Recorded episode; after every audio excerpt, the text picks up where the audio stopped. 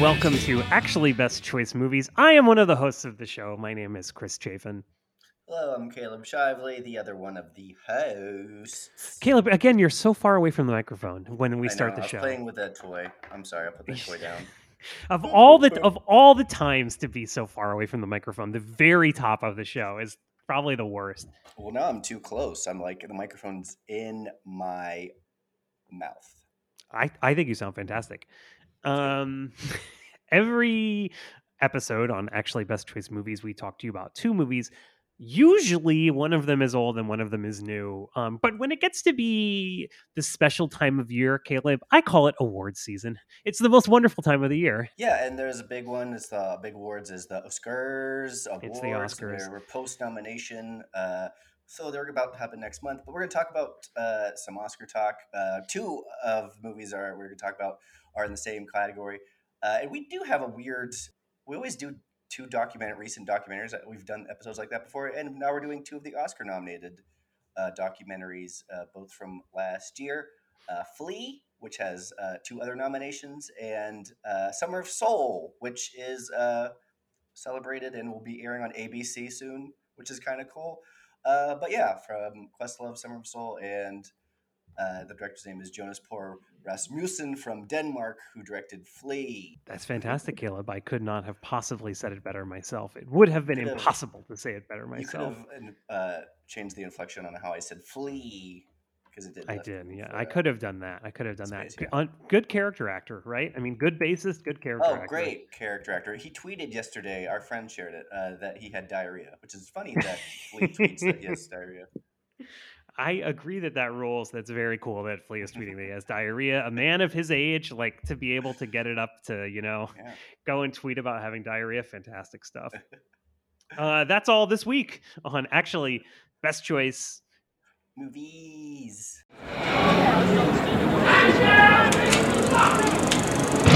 Before we get to any of that, so we're, we're talking about two movies that are both nominated for the Best Documentary Feature Oscar, the Academy Award. Uh, so we wanted to talk about the other ones too, right, Caleb? Oh yeah, uh, just to uh, you know share the love. We are.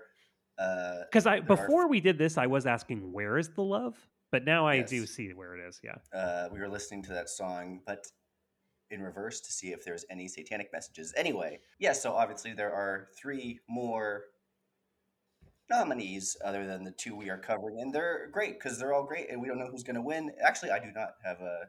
I don't know who's going to win. I have uh, favorites. Anyway, I'll get into saying the name. I thought you were about to say, actually, I do know who's going to win. uh, but yeah, the three other nominees. I'll start with the one I didn't see. Hasari to Writing with Fire, which is probably the you could track down easily on PBS. It's uh, uh, uh, it was on Independent Lens, and Independent Lens is a great show, and PBS is free. So screw me for not watching it. But it's about uh, women who le- uh, lead a newspaper in India, and they're shifting from uh, print Oh, to digital.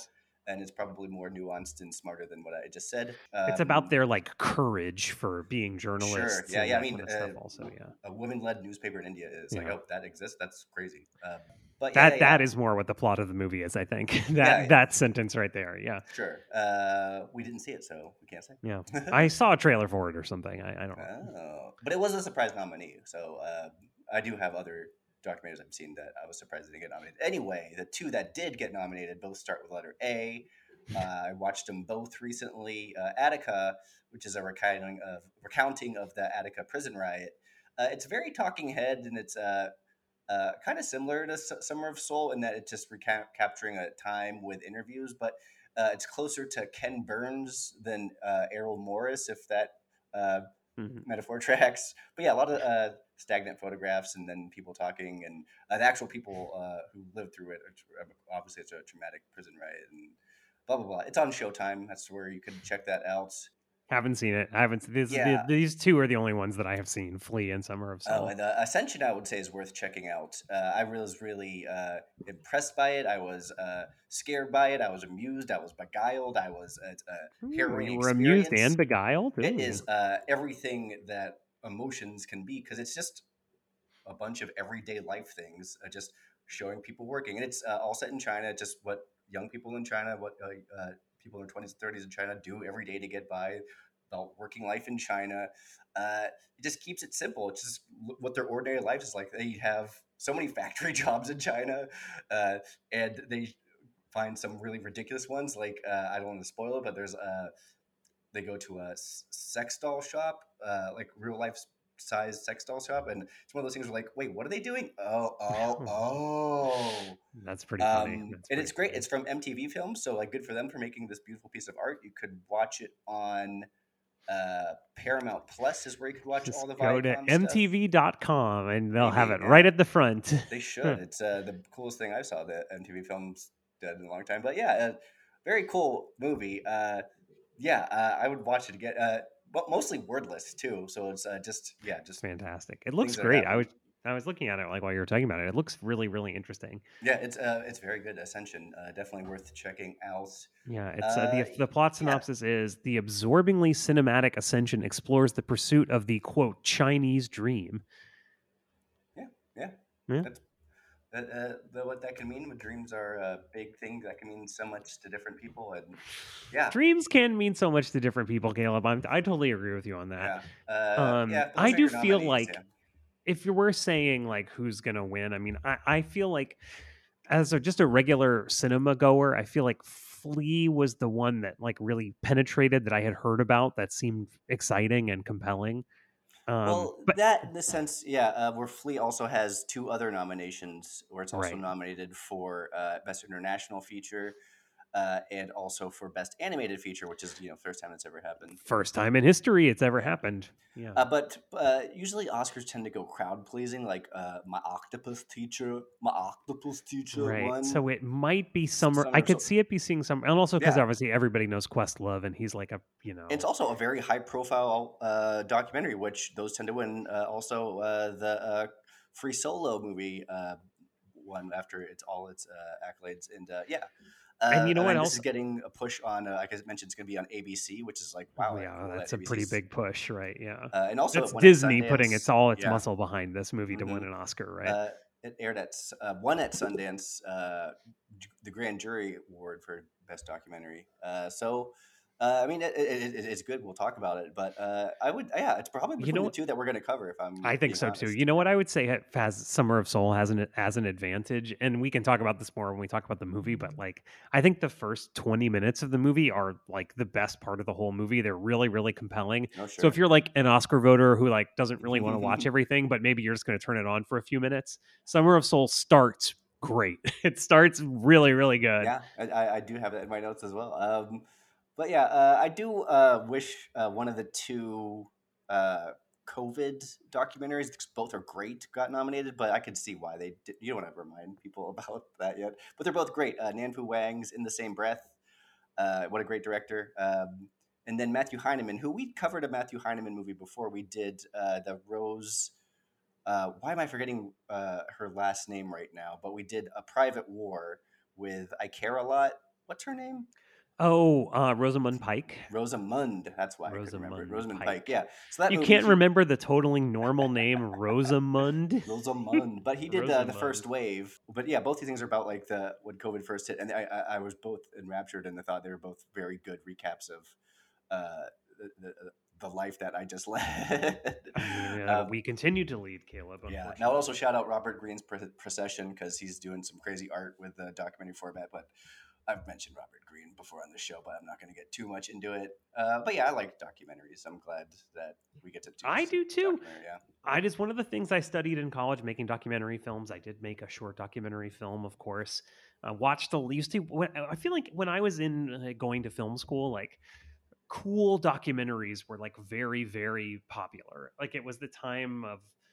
I don't know, like we were watching Errol Morris movies all the time. Errol Oh, sure, Morris was sure. still coming out with a new movie like every couple Mhm. years at the time. Um, and things like um oh, what's the movie about the guy finding the Friedmans? Like that Oh, had come out around the that. Friedmans. That's a great Capturing the one. Yeah, yeah. Friedmans. Yeah, that came out around that time. Yeah, There was, with a- a and even something guy, like yeah. American Splendor, like has that. It is like also a documentary. You know. Sure, sure, sure. Um, I do like the uh, works of uh, Stephen James. He did uh, Hoop Dreams. Uh, and then, yeah, the one that blew me away, I didn't know, like, I saw Hoop Dreams, didn't know who the director was. Like, oh, I just like movie about basketball players. And then uh, the same, he did a movie called Stevie, which is about him working with this uh, underprivileged guy. Uh, that one, like, threw me for a loop when I was a kid. And I was like, oh, wow, documentaries are way cooler than I think. And then I watched all his movies and continue to watch all of uh, Stephen James's movies. But that's a fantastic. It's a fascinating art form, uh, and I think it. You know, if you could, I mean, you know, you could ma- draw a through line from the kind of like hip intellectual documentaries of the late '90s and early 2000s through to like This American Life, who obviously had a TV show that was that kind of thing, and then the entire every single podcast that exists. You know, like Oh, sure, you yeah. could say that that is where that impulse has has gone and of course people are still making amazing documentaries like these two we're going to talk about Mhm. but that kind of those kind of like hip documentaries i feel like are podcasts now Yeah, yeah. Um, and uh, there, I mean, I think we covered two the last time we did the two new docs episode. We did uh, Garrett Bradley's Time and Mm. uh, the Death of Dick Johnson, The which both of- were well i guess like- that is a, that is a hip documentary I yeah, but they both were like taking. Uh, uh, they couldn't be those possibly couldn't be podcasts. They just elevated uh, film too. They were just true uh, real like yeah, you really couldn't like just say words for that one. They they they really took the medium of uh, camera and cinematography and all these aspects of uh, fiction and like I mean, what is a documentary other than uh, how uh, we relate to a person or like how uh, we uh, view someone and then how that person uh, uh, affects I don't know. It's a it's good shit. beautiful it's beautiful and it, what is the most it's the most kind of like um you know if you're a person that wants to make movies or likes movies or something it's like one of the most cliched things in the world that you would just have a camera all the time and be filming everyone and Oh yeah, that's what you uh, know you're Abed or you're like John, Wilson John Wilson, which is a great, a beautiful show too in its own way. It's it's so smart think- and it finds its smart stuff. I love John Wilson too. I think one of the craziest things about that show to me is that he would have been filming everything he did for what, like a decade, so 12 years, something like that, longer. And then to actually, he actually made something out of it that is actually like everybody is crazy about. Like, Yeah. I feel like those people who do these kinds of things, like, they, they don't usually, that it's not, the- that's not what happens usually, you know? No, yeah, uh, but that it, it, it's uh, great for him. Great, uh, he I know he puts a lot of his friends on that show too in the in the uh, production. So yeah, uh, yeah, It's great. yeah, uh, hopefully he gets to do more long form work too in the the days ahead for him as a young documentarian. He always uh, he's great in interviews. He always calls himself a documentarian. Uh, anyway, uh, uh, before we move on, I'll just like say documentaries always aim higher and therefore they can fall flatter. Uh, uh, these two don't. I just uh, it's a thing. But like as a person talking about uh, movies uh, right now, uh, and uh, I'm more prone to uh, recap. I'm just I'm getting ahead of how I talk about documentaries. like as there's less room for interpretation, you know what I mean? It's a more uh, like the film is the film, uh, and that's exciting art. Like you're just like watching uh, a, a filmmaker proceed in proceedings of uh, the truth. He just finds tr- truth. Like he can't make it up. Like the the crutch of fiction is you could change the story. Uh, this is a documentary. It's a you, you, once you change it, it's it's not a documentary. Well, I uh, don't know, Caleb. There's a, that's an active discussion among filmmakers, I think. You know, Uh, going back to the invention of documentary, like Yeah. Nanook of the North is not they staged things for Nanook of the North. Oh, that's you know. true. Uh, yeah, yeah, I get that. Um, but I don't know. There's stuff like uh, the movie Last Man in Aleppo, or you- my, one of my favorite movies, uh, Killing. Uh, the movie that came out last year, I just mentioned, Procession. Like those are a lot of. Uh, it does make these harder things to take. Processions about uh, uh, uh, priests touching children, the survivors of the of priests uh, sexual abuse. Uh, Forty years later, uh, and they get to like re and uh, they refilm their and get to make short films. Five people get to make short films about their thing. It's wild and Wow. impressive and uh, scary, and you feel for these people the whole time. There's also a great angry guy. One of the great angry guys of all of film I saw last year. I was just so pissed off that he got uh, touched by a phrase, which yeah, of course, be pissed off, man. That's I fucking mean, sucks. I, yeah, I probably Um, be pissed off about it It's kind of funny, but like uh, relievingly funny. Like I'm glad he's mad. I'm mad. Um, That's funny. That is funny. I like that. But yet he was just one of five, and there's like, yeah, it, it, documentaries get to show you these like awful sides of things uh, that are true, but a good documentary can make that palpable. And uh, Flee probably does that. Uh, oh, and I, guess, I would say to an extent, uh, Questlove Summer of Soul. Well, Summer Uh, of Soul's a very different kind of It film. does, I yeah. mean, it's a documentary, sort of. Yeah, It is Uh, a documentary, obviously. We can talk. We'll talk about it when we talk. But it's Yeah. not. It's not like the kind of film that we're like an Errol Morris movie. Or, but I guess Errol Morris, he's doing Talking Head stuff too, right? And reenactments. So it, it is It's- like an Errol Morris It movie. is, yeah. I, would say there's a, a, a thing that reminded me of Errol Morris does, which we are getting ahead of ourselves, and we'll move on slowly. Is that uh, he lets the people watch the film? It- Yeah, that like, is true. That's true. Yeah. Uh, but before we get to any of that, I just want to say, Chris, did you have, uh, while we uh, have our first episode after the nominations, is there any uh, quick reactions you have? Oh, before we talk other reactions that I have.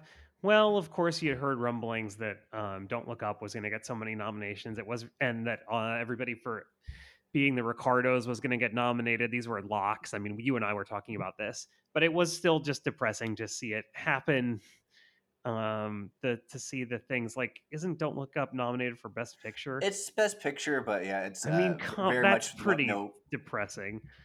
it is, but also, I mean, I don't like Belfast was. I'm, you know me, I don't like Belfast, and I didn't think. Uh, I mean, I was. I'm fine with Coda being but like dumb movies get nominated all the time. Green Book fucking won that shit. I mean, Coda is that's shit. crazy. I like that movie. I'm a defender of that movie, but it should not be nominated for Best Picture. That's completely insane. Uh, but you know, the, uh, I think there's like a lot of like a strong five best picture nominees. Like if it was just five and these five were it, I'd be like fucking thrilled. Uh, uh, West Side Story, which I loved.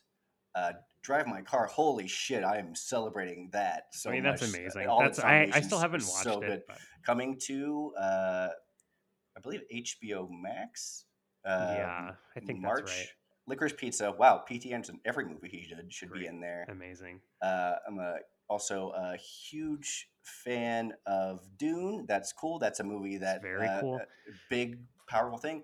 And then also, and I, uh, wait, what I want to say about Dune, like, yeah, I mean, that is what should be happening. It's rewarding, like a good, imaginative, popular movie like that. There should be more movies like Dune. Like, it's, I mean, it is IP. Obviously, it's based on a book, or what? It's based on a book which has been made into a movie and a TV show and another. But it's like, it's it's it's original and it's original and it's interesting. And I think the more blockbusters should be Uh, like that. it- and it made a lot of money, you know.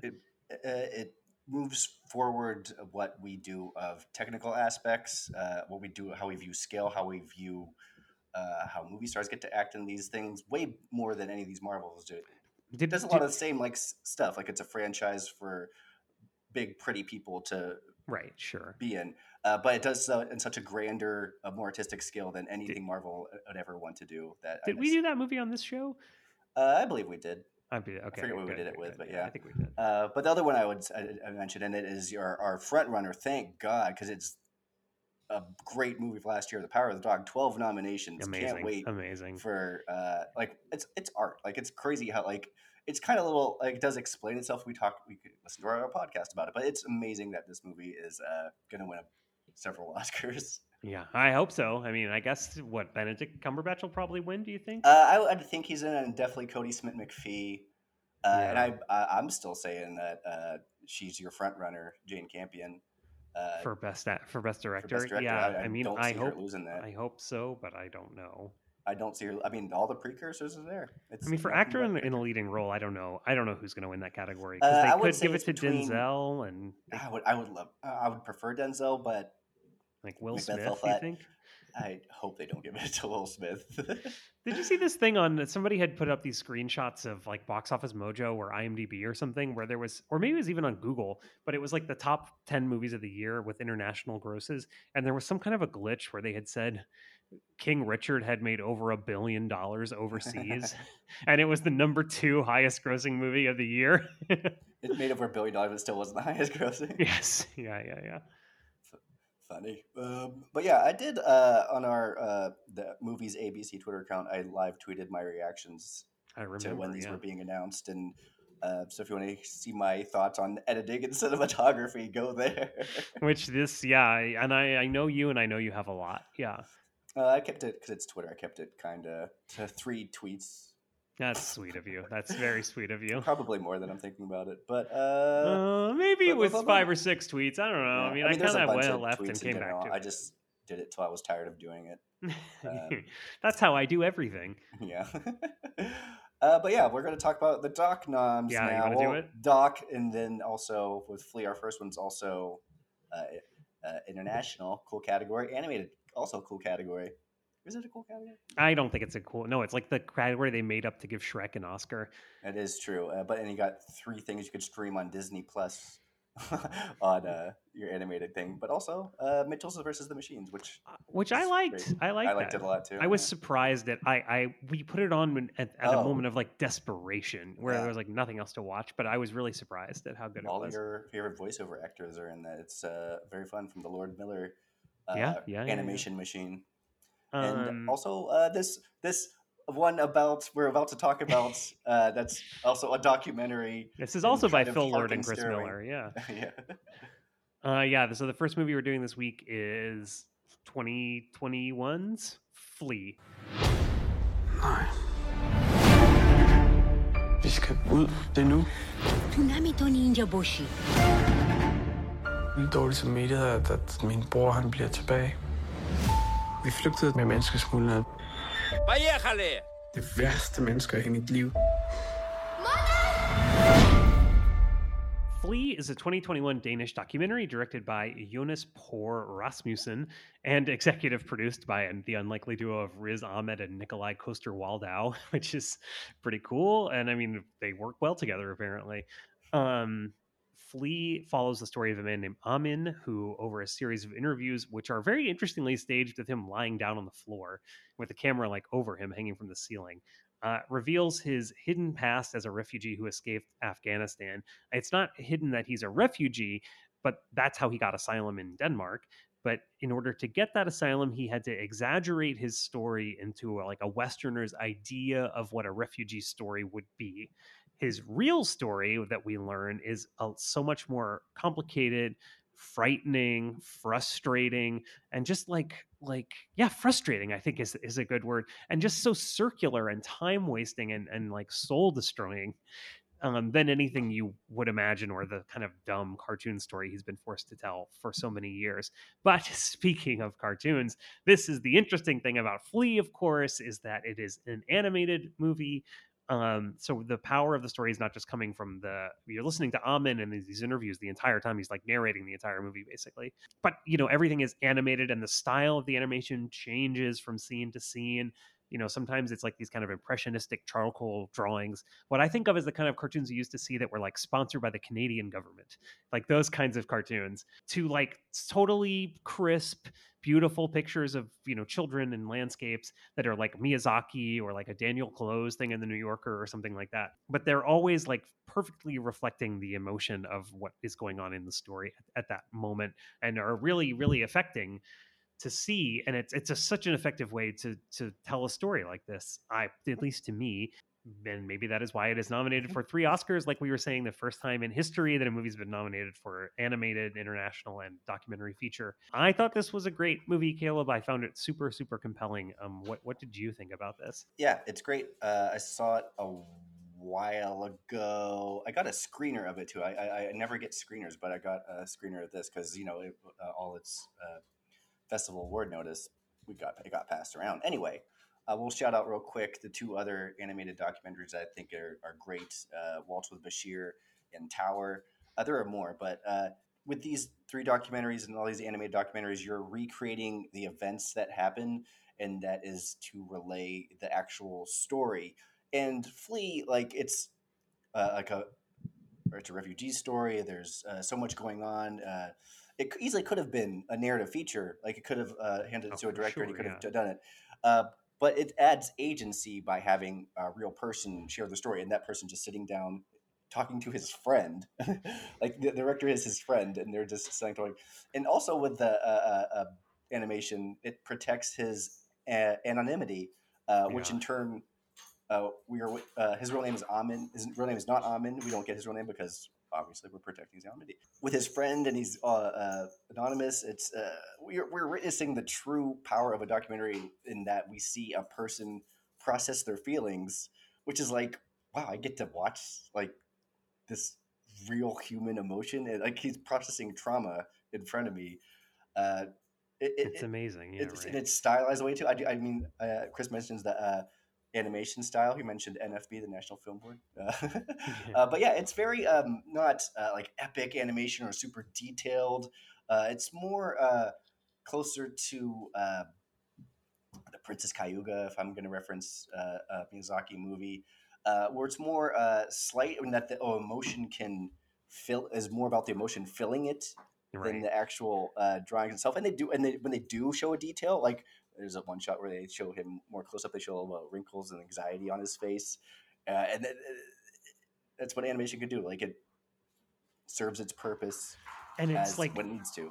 For a lot of the movie, he's and I mean, there's I have a lot to say about what you just said. I mean, one of them is like you're great. I also really like what you were talking about the way that the story is. We're watching Amin talk to his friend who is the director and that is kind of the frame story of, of the movie and there's also like a story happening on that level of the mm-hmm. movie about like what's Amin gonna do? He's got this opportunity to go to Princeton but it's like he has this partner that's in Denmark with him and he hasn't actually told his partner this whole story and it's like oh, maybe they're gonna break up or maybe they're gonna get married you know we, we really don't know. Yeah and so like that's really well done and really well played and it's and it is again sort of like a podcast where you're seeing him you're hearing them go like oh is this is this okay? Am i sitting okay? And he's like oh yeah maybe just like move a little bit that way. And he's like oh okay cool. Um and it's so like that's all really well done i thought. But yeah I, as far as the animation styles uh, you know it, it works well because for a lot of the movie he's supposed to be a little kid and he's telling you these stories of being a little kid and they're they don't connect perfectly from like start to finish although at a certain point they kind of start to but it's especially at the beginning it's a little jumbled um so it makes sense it's it's like you're seeing things from his subjective point of view instead of seeing the real world you're seeing it like as he would see it where like people seem gigantic or mm-hmm. terrifying mm-hmm. or they don't really you know they don't really have a face exactly they're just like a, you know a uniform or something like that so that's that, that was so interesting to watch and i think it kind of it makes it easier to emotionally access somehow when when things are abstracted like like that. At least it does for me i mean maybe that's something bad about me and my ability to connect with the real world but it's like somehow taking it this extra step away from reality makes it more em- emotionally easy to, to access i thought. Uh, yeah it takes it to a point where you can uh, look at it as something that really didn't happen to me but then uh, when the emotion hits you it's it's, it's jarring and, and, and like this is a refugee story. There, there's several times him, uh, him trying to escape that are just like just if it was real life, it'd be like this is just so chaotic and like wrenching, thing, but like, like as emotionally. It, God, yeah, watching just, it, you like the worst thing. Like the oh my God, you would feel yeah. Terrible. Like uh, I mean, there's stuff like a, a, a, flooded ship at one point. There's uh there's this very harrowing giant group walk through the woods uh, that they are all seem to, to be safe at one point but like are they safe? You yeah. know? Uh, in, in, the, in the sense that it's animated uh, it like pulls back and uh, just really shows you of like yeah they could, you could uh, animation you could animate anything in the world. This is this crazy thing. It itself as exists is true and this is what it looks like animated. It's like wow. Um, there's also uh, to the flip side of that there is also the animation does wonders not just to help the suspense, but there's also just like nice little flights of fancy or like uh, like there's a part where he's uh, the uh, he's in their uh, refugee landed in Russia, and there's a McDonald's opening. There's a bunch of like Disney characters waving around. It's oddly surreal. Um, yeah. When he's in Russia, his uh, whole family's it's, watching these telenovas that are dubbed in yeah, Russian. telenovelas, yeah. no, and on the McDonald's thing you're talking about, it's funny because they do they're showing the people in costume dancing around in front of McDonald's and they look kind of like extra crazy and unreal. And that's one of the very rare times the movie switches to real footage for a second. It's as if the movie wants to tell you, like, no, they really were, they really did look like that. like, I know it seems like we're making this shit up, but like, this is actually yeah, what they yeah. had at the opening of this McDonald's. Uh, and there's also, I, I, think you maybe touched on it, but we didn't fully say, uh, uh, like, the other actual uh, thrust in this movie. Well, you mentioned he had a partner and like in this interview. He's trying to settle down with his partner. Uh, he uh, so that then we know who like he, he, turns out okay because he's talking in this interview.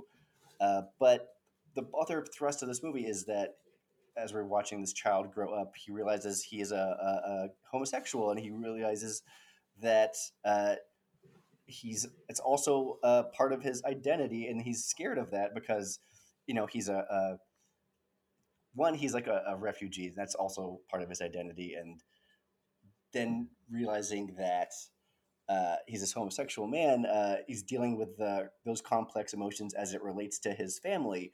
So, like, as a refugee, he's a target of like the government and all these racial bigots. But then he's also living in a fear of being targeted for his sexuality too. Uh, and then his family, he clings to his family, he supports his family. They're all going through this together. It's uh, yeah, that's where Chris is saying it's frustrating and like whoa, and gives this movie this extra kick of like not just being a refugee story, which is good enough, to being like, man, this this guy had so much to still dealing with so much trauma and uh, is really just unpacking it for us in this movie that's being helped through this director I mean, animation style. Yeah, it is interesting though. I here's you know, mm-hmm. and I love the movie. Like I said, I love the movie. But just to play devil's advocate, advocate for a minute, I mean, we're talking about the difference between a reality film and a, and a fiction film. I mean, this film definitely straddles the line sometimes. Like, like a lot of the stuff we're talking about, these scenes of him, them going to the McDonald's or them being on the ships, you know, or them walking through the woods, like they were this is so these are dr- dramatic reenactments of stories that he is telling you know to like illustrate what he's talking about.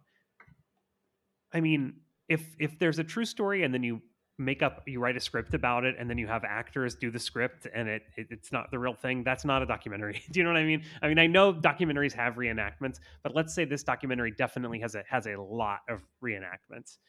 Um, and I think they work well and they support the story, but it does, you know, it begs the question, like, like what are we?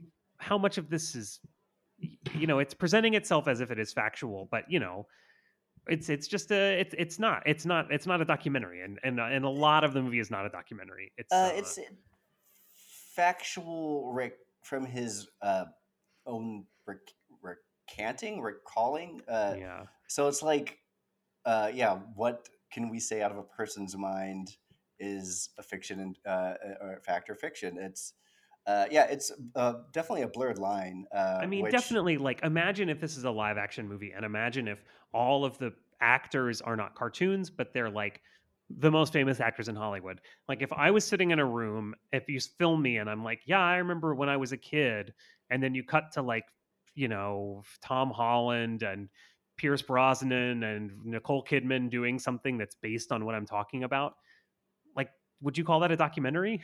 you know, depends on uh, the director director intent too, which is yeah. At a certain point, a director uh, just loses the handle. It would become uh, a film, uh, a narrative feature of over a documentary. Uh, but with yeah, maybe uh, uh, the, the, the the animation helps blur that line in the sense that yeah, I think it I mean, does they, a lot. They do hire uh, kids to for his uh, younger s- selves of him saying his stories, uh, but they are no. I, don't, I, I I mean, I took the the stories that he's telling at face value enough, um, as it was, uh, you know, a gut punch after a gut punch uh, yeah i mean i don't doubt i'm not saying i doubt i don't doubt the story at all. I mean of course I, I, I accept the story as being true. And even if it's not true i mean it's it's it's it's him telling this story. So either way yeah i think they uh yeah with the framing device and uh i'm not gonna spoil the ending but like there's a nice little like shot at the end of what ha- like of how they like even not necessarily blur the line further but like maybe uh cut the line off to show that it's ending uh i don't know it's you know, it's it's good filmmaking too. Uh, so uh, maybe that's where the, the line gets blurred too, because like, who cares? It's a it's a documentary. um, I mean, it is it is almost like I know I've been talking about podcasts a lot, but it is almost like it's just an animated podcast because it's just like a person telling you a story, and then there's you know stuff happening while it's happening but i, I don't think that i, I don't I, it's like i'm trying to diminish the movie and talking about it for some reason when actually i really loved it a lot i really loved watching it i thought it was really really well made but I don't know. Yeah, the more you think about it, it is interesting. It is it, what I think is it's interesting that it works as well as it works because it just sucks you in and goes, and it completely is like like uh enrapturing. You know, it's completely captures your attention. Yeah, Uh, if it was, uh, they do use the real, uh, even though he's not using his real name, they do use the real person. I feel like I think that makes it more than fifty percent. Yeah. if we're going by uh, Well, fair, yeah, math- yeah.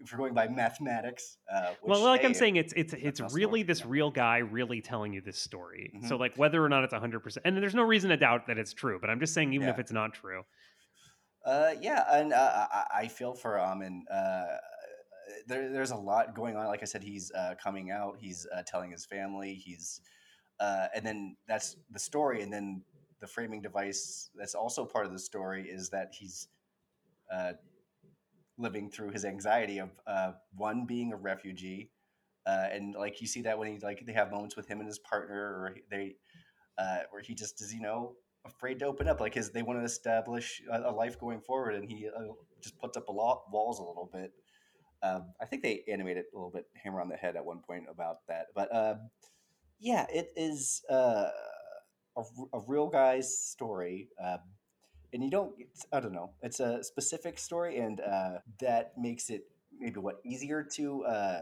stylized it as as this movie has with its animation style it, I mean, it, it's great though. it completely works as a, an actual film.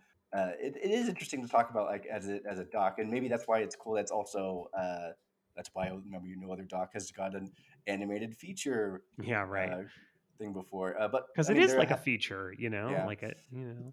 it is a, a thing going forward that maybe more uh, countries will submit uh, document documentaries uh, for their because I mean I think there's usually a one or two uh, documentaries that are foreign uh, foreign Well, Taste of. Honey that you were talking about, right? That that Uh, Honeyland is what it's called. Honeyland, sorry, yeah, Honeyland. amazing. Yeah, uh, yeah, that was uh, I forget which country, but yeah, a doc and international feature nominee. Yeah, yeah, Uh, yeah. I mean, it's a fantastic movie. I was thinking too about the um how much visual language you have to be familiar with to be affected by that movie. And maybe I'm wrong, but I feel like it's it's building on the shorthand of all the stuff I was talking about before, like Miyazaki, Daniel Clowes, Mhm. like um this whole like comic this whole like that whole comic book movement that Daniel Clowes symbolizes to me. Um and and this particular way of of making cartoons you know it, it's interesting because it just feels so natural if, if you're steeped in that stuff but I, I wonder if it feels the same way to people who aren't steeped in that stuff Yeah, uh, I mean that's movies in general too. Like people who are steeped in even I don't know even uh, Waking Life or something like that. yeah I mean we referenced the National Film Board of Canada. yeah i mean they used to I show those on nickelodeon all the time though they showed them like every 10 minutes Uh, yeah, I mean, I actually still uh, I, uh, one of the things during the pandemic is I because you could watch they put all of them on YouTube uh, for free, so you could go and watch all these. I watched a bunch of uh, Bob and Margaret and stuff. no that's fun that's Yeah. fun i i mean i always remember them being kind of boring but i was like eight years old and insane so probably they're great right Uh, I would recommend if I'm going to recommend one Canadian short of while I'm on my tangent, The Big Snit, which is uh, uh, nominated for an Oscar. Um, the Uh, big one of the snit. the big snit one of the weirdest things it's absolutely beautiful and uh it was like from the 80s and pre like that uh squiggly vision of just uh, weird looking animation gross looking animation too and yeah uh, richard condie is the guy's name he did a couple uh i'm looking it up right things now i should buy a book from richard condie because i always think about richard condie The big snit. Oh Yeah. yeah. I think I remember this. Yeah, Yeah, yeah, yeah, for doc- sure. coolest oscar nominations of all time is the big snit Fucking crazy. I mean, 1985. That sounds about only at that particular moment in history could you look like this and It's weird that there's shorts are still a cat. I mean, I love that there's animated shorts, and uh, that's where uh, Bugs Bunny got one Oscar only for Bugs. Tom and Jerry has a fuck ton, which is stupid. that's crazy. That Tom and Jerry. It's interesting because like I, I always thought that the Tom and Jerry at the opera was a ripoff of the Bugs Bunny at the opera, but I guess it's the other way around. No, no. The Tom and Jerry Uh, one came out first and won a bunch of Oscars, and then they made a Bugs Bunny one, right? Yeah, yeah, but uh, the, I mean, um, what's Opera Doc and the one with "Welcome to My Shop"? Let me cut you up. Uh, Bar, uh, the Rabbit Yeah. of Seville. Rabbit Those of Seville, yeah. Uh, way different in the sense that it's not a, a mouse sleeping in a piano. It's not just trying to kill a mouse with a piano hammers, right? That's more going on than that. But yeah, the, maybe the first one where uh, where Bugs was uh, fucking around with a conductor. Or he's the conductor. What's opera doc? What's opera doc is very similar to the Yeah. um yeah. Anyway, you want to talk about the other movie this week? yeah. Speaking of speaking of music, uh, uh, this is uh, Summer of Soul, or When the Revolution Could Not Be Televised. 1969 was a change of era in the black community. The styles were changing. Music was changing. And revolution was coming together. We are a new people. We are a beautiful people. That concert took my life from black and white into color. Just about restoring history. That is a quote from a from Ahmir Questlove Thompson on the documentary that he made, Summer of Soul, which was culled together from archival footage shot over six weeks in 1969 at the Harlem Cultural Festival in the former Mount Morris Park, which is now Marcus Garvey Park, and featured performances from Stevie Wonder, Mahalia Jackson, Nina Simone, the Chambers Brothers, B.B. King, and more, more, more, more, more, more, more.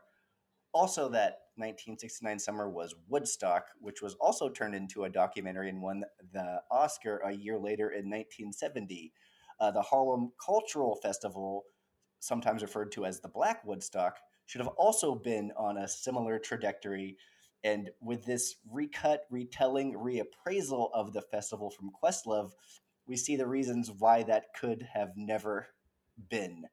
Uh, a reason being, this was a festival made by Black people for Black people, an event designed to channel the collective anger about the assassinations of civil rights leaders and the rise of Black Power movement into a cathartic celebration of Black pride amongst the people themselves and the Harlem community. Uh, combining interviews from performers, concert goers, and backstage personnel, we get a unique look of the time and a reason to celebrate it. Chris, tell me about it.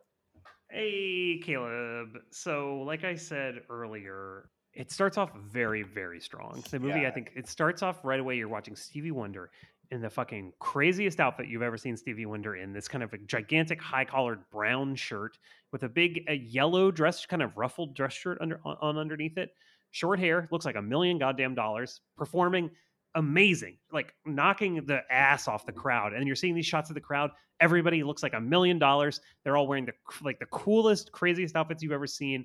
There's people as far as the eye can see. You know, they're in this cool park in New York City that's got big boulders in it.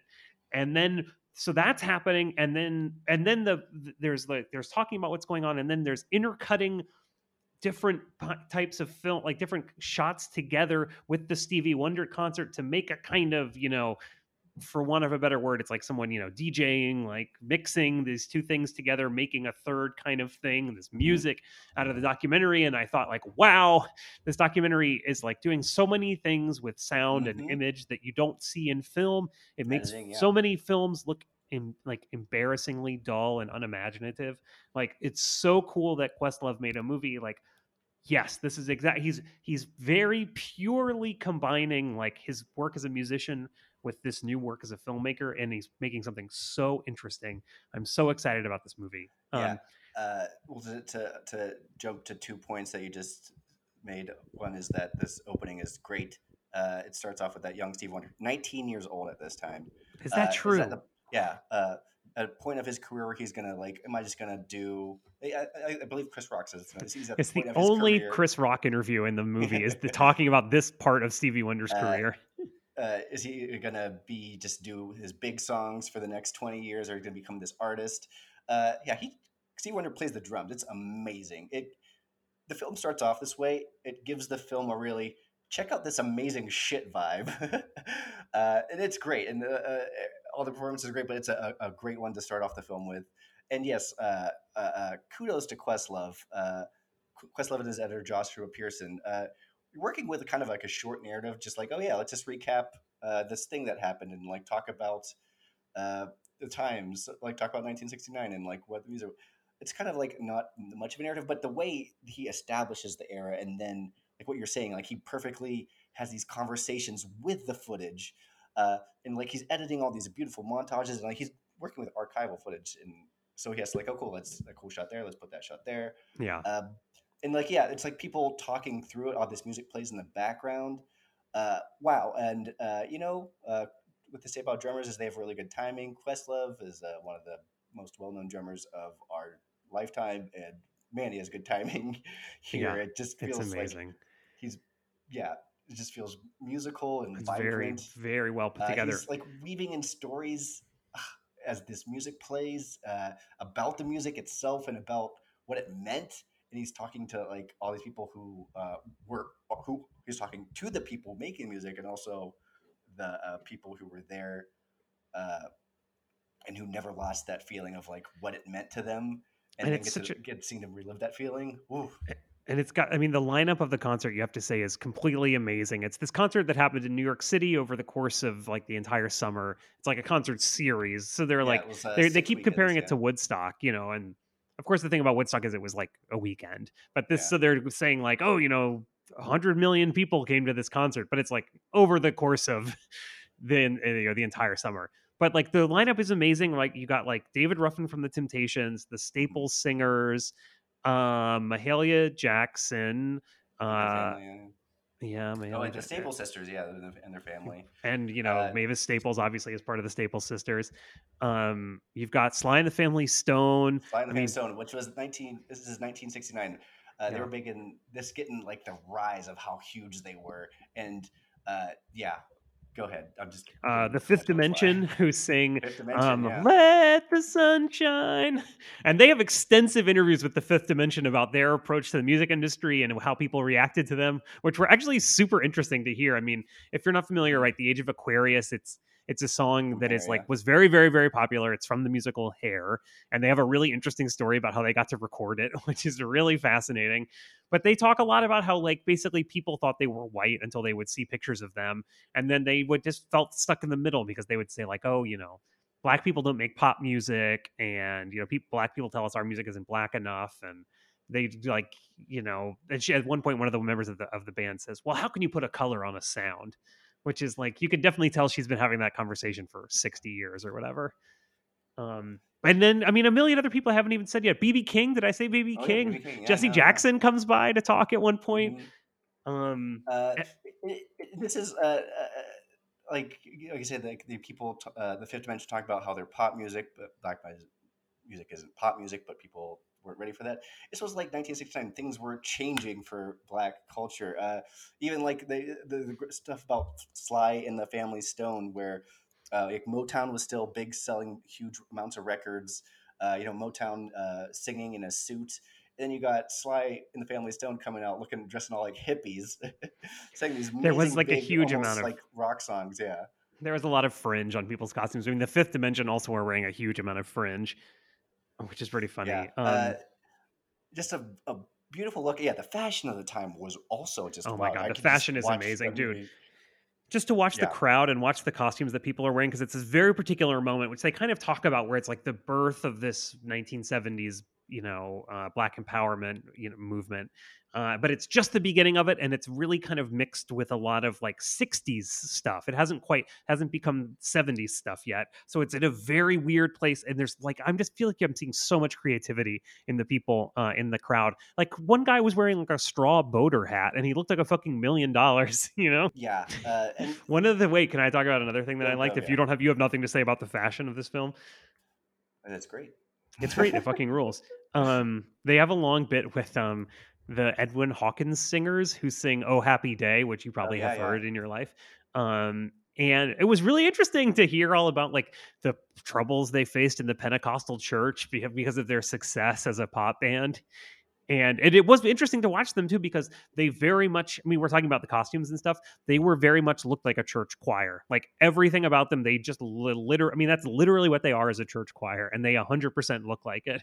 And you could see the crowd kind of like not being sure how to react to them at first, but then like really getting into it when they get going. You know, which I thought was really cool. It's an amazing film, and I mean, a film as a documentary in everything we just talked about. Uh, but also, it just looks and builds the a real sense of history. And uh, I mean, music is a shortcut to that. Like I, I know these songs, I get to see what they mean in the time. But yeah, I, I mentioned like even in the uh, at the top of the show when the interviewees are just watching the footage and just like feeling how like the reaction to it. Uh, and one of my favorite parts uh, that spoke directly to the history was uh, so th- one of the weekends, it's 1969. One of the weekends was when the moon landing was taking place. That was the big thing that was happening in the in America. But they asked all these people, and all the black people thought of Moonlight was like, no, it's a Whitey on. They played Whitey on the moon, uh, and they're like, yeah, but they should give us that. We should like they don't. They're letting us die out here. And as part of this starving. segment, as part of this segment, they have they're just playing these like local news interviews, or I guess some of them are national news interviews. But then like all of a sudden, Redd Foxx is being interviewed, and he doesn't even get a cry on. They just he's just like one of the people on the street is Redd Foxx. What these people were doing. They were enjoying their culture. They were enjoying their music, and it was amazing. And yeah, I was probably when I was a kid, I've probably been obsessed in the moon landing in 1969 because it's a weird thing. Oh yeah, I would have been. I would look sure. back on it and be like, no, I wish I would have been into uh, Yeah. Fucking seeing Nina Simone play these music songs. Yeah, seeing Nina Simone. Nina Simone gives this amazing performance in this. Oh my god, uh, she but it is Young, Gifted, and Black in it. It's amazing. Yeah. amazing. Yeah, is, is that true? Is that the first time she played it? Uh, well, she in, in the film, like she like talks about like how it was a, a poem, and then she's like uh, just saying it. Maybe one of the first times she didn't debut it, but like one of the Right. Yeah, it's she's giving sort of the backstory for it and pr- acting like the people wouldn't have heard the song before. Mhm. Um, yeah, that's really fascinating. Um, and I mean, one of the things I like too, talking about it, like this, the importance of the festival and stuff. It, I, love seeing something where it's like the New York City that I recognize, and this was really like the New York City that I recognize, which was like th- something just happening in a park that's full of a bunch of people who are kind of like half paying attention, but like it's absolutely packed and everybody seems like really cool. But there's also like families and and but then the thing that's happening is like the most amazing thing in the world, but it's also kind of weird, you know.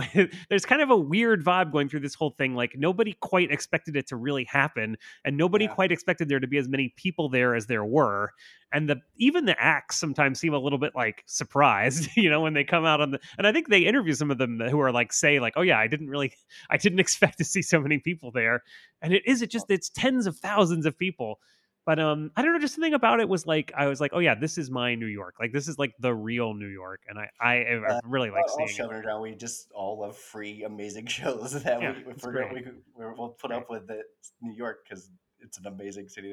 And I mean, I guess I've lived in invest like Bed Stuy this. the whole time I've lived here. So like Harlem is, you know, Harlem is kind of like Bed Stuy, so that was nice. Like, just kind of has a similar vibe. Um, yeah, uh, it did a lot for the sense of Harlem, and I, I, I, I so it's this archival footage that they they get. It was shot by uh, someone amazing. The guy's name is Stephen Tulchin. He worked on Dwight D. Eisenhower's reelection campaign and a couple television commercials. Uh, and he was tapped by this guy. Uh, his name's Tony Lawrence. They show him. He's a great character in this movie. Uh, to capture this festival on tape, uh, and then he filmed it all these weekends. Uh, we got to see the footage. It's amazing. It's great footage. Uh, why didn't we get to see it for so long? Because they no one wanted to air or share this amazing footage for. yeah, I mean, it is interesting because as you're watching it, you kind of think like, well, why wasn't, why has nobody seen this before? And it's the simplest fucking thing in the world. Like he just couldn't sell it to anybody. Nobody wanted it. No, he just couldn't sell it to anybody.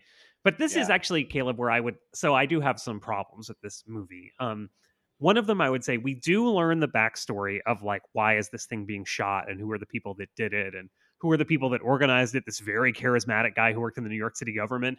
That's really a fascinating part of the movie too.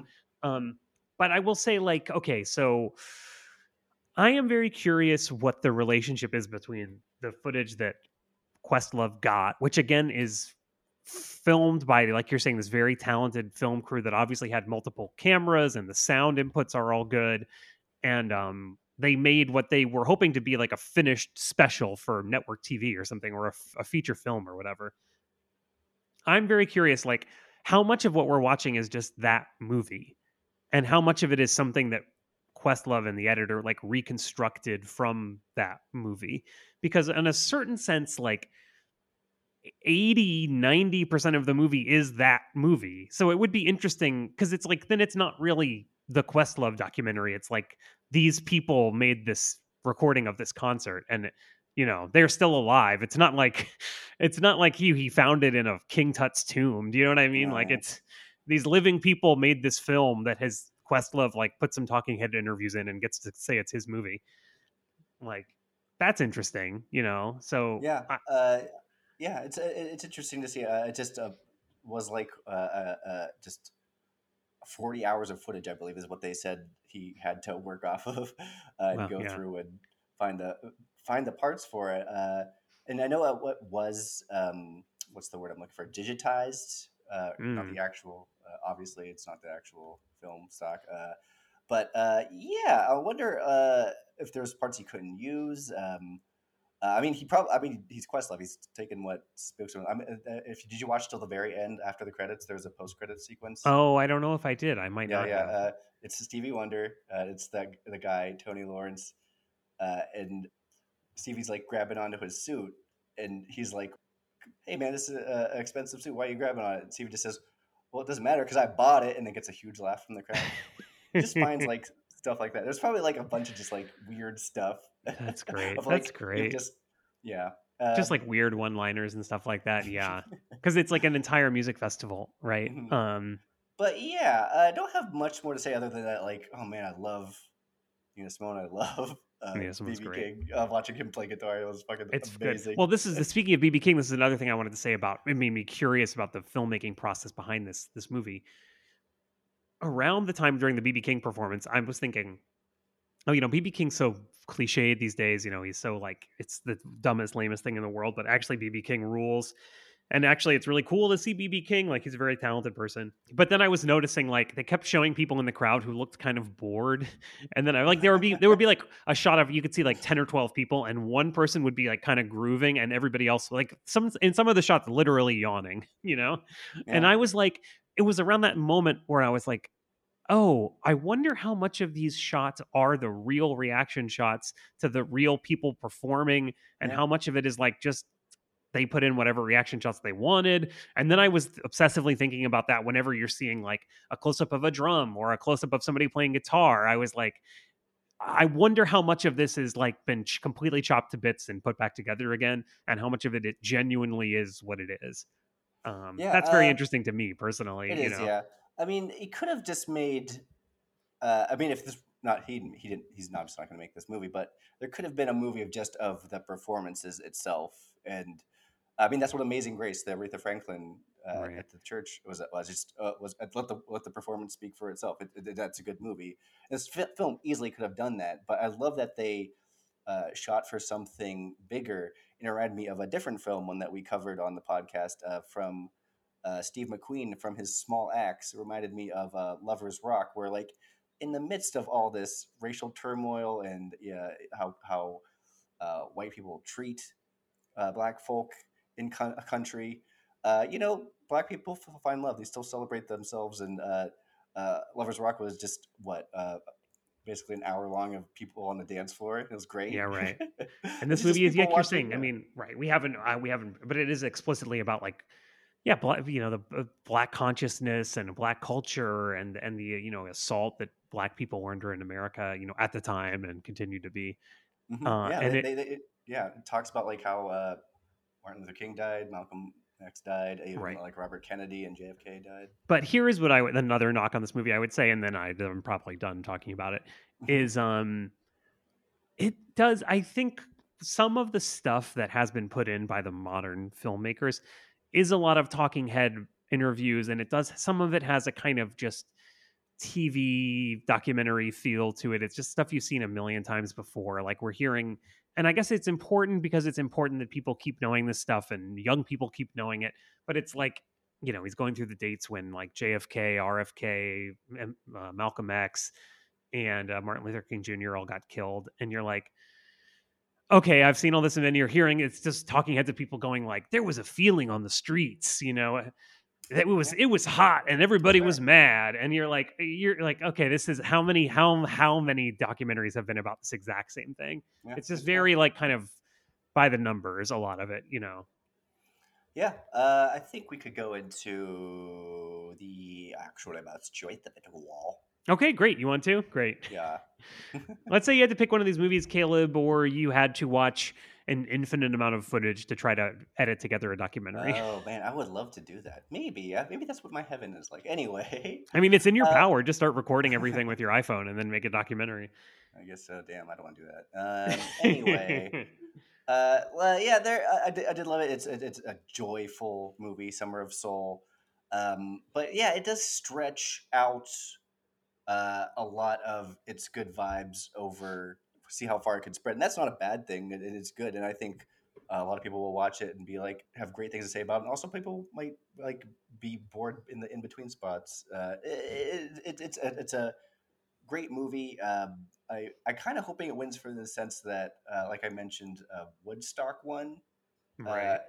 Uh, so like, yeah, well, this is a, a equally as great of footage. Um, anyway, but I am picking Flee. It is uh, an oddly a feel good doc. I felt felt like it, it's for all a movie about a refugee and anxiety this guy feels. It, it, it had a good ending for me and.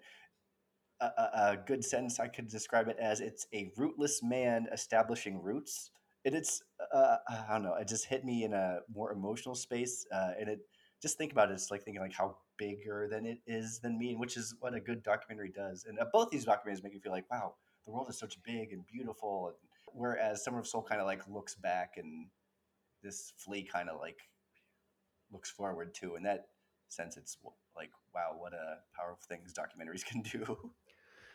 I totally agree with you, Caleb. Uh, Summer of Soul is very dynamic and it has some extremely moving parts to it. But much like actually attending a music festival, those tend to be separated by lots of stuff that's like kind of boring and you're kind of checked out a little bit and you know you're not you're like is this this isn't really for me.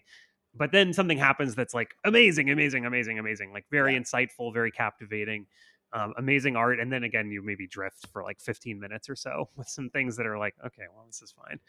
Um, whereas on the other, I mean, it was interesting too. Obviously, it has a lot of musical performances to fit in, and those all take up time. And Questlove obviously is feeling like um like a certain duty to the artist to present like a pretty big chunk of them performing like one song like almost everybody i would the of the major people. I mean he even shows like a ventriloquist performing for Oh, a little yeah. bit. He definitely seems to and i used to have this problem when i was an arts writer which is you feel this like responsibility to the artists that you you want to be accurately representing what what the, what the thing was like but you know that isn't really what you always have to do. It's a little boring for the for the reader or for the viewer sometimes but it's like kind of like you don't care because you're like fuck you like all this stuff is really good and you should know about it. And i i respect that but um having said that yeah i mean Flee clocks in at like a lean 90 90 something minutes. It's incredibly moving it's very it's a very interesting story and and like i was saying in my introduction i love the way that it complicates a refugee story. It's it's so much more strange than you could imagine what it means and this is something everybody knows about right? And this is the kind of thing people win pulitzer prizes for writing about which is like what does it really mean to say like i'm a refugee from afghanistan like how in the world did you actually get from afghanistan to denmark? Yeah. and like what kinds of things did you really really go through i mean it's it's so much stranger and sadder than you could possibly imagine hmm and it's presented in such a compelling way and and like you're saying i mean i know i'm kind of a baby sometimes but it doesn't it pres it bad things happen in the movie but the movie isn't concerned with making you feel bad you know yeah, it's softer in that regard. Yeah. yeah so softer. Yeah. i really liked it a lot i thought Flee was a great Yeah. movie and i i would definitely recommend it to to anybody Yeah. Uh, both these movies are streaming on Hulu. You can go see them. Uh, and uh, good for us for not even mentioning the Lin Manuel shoehorned oh god ridiculous experience. That's very, like- Soul. It was Hugh Masekela, which is kind of cool. But then, yeah, I was Yeah, like, oh, was- Lin Manuel. In there for a bit. You know that they got you know that he must hang they must hang out. Like questlove is definitely the kind of guy that would like Oh, yeah, know they- Lin and like you know just you just got to put you interview him for the movie and you know you spend a whole afternoon interviewing him. And you just feel like oh, we got to put in something you know? We had Lin Lin said all that good stuff about this one about herbie hancock who played at the festival also. Right, yeah. Yeah it's pretty interesting. Um yeah that's it everybody. Actually best choice movies go see uh Flee and when i say go see i mean stream it on hulu from your couch and don't go anywhere. Um, yeah that's it. Thanks everybody. Thanks, guys. Bye.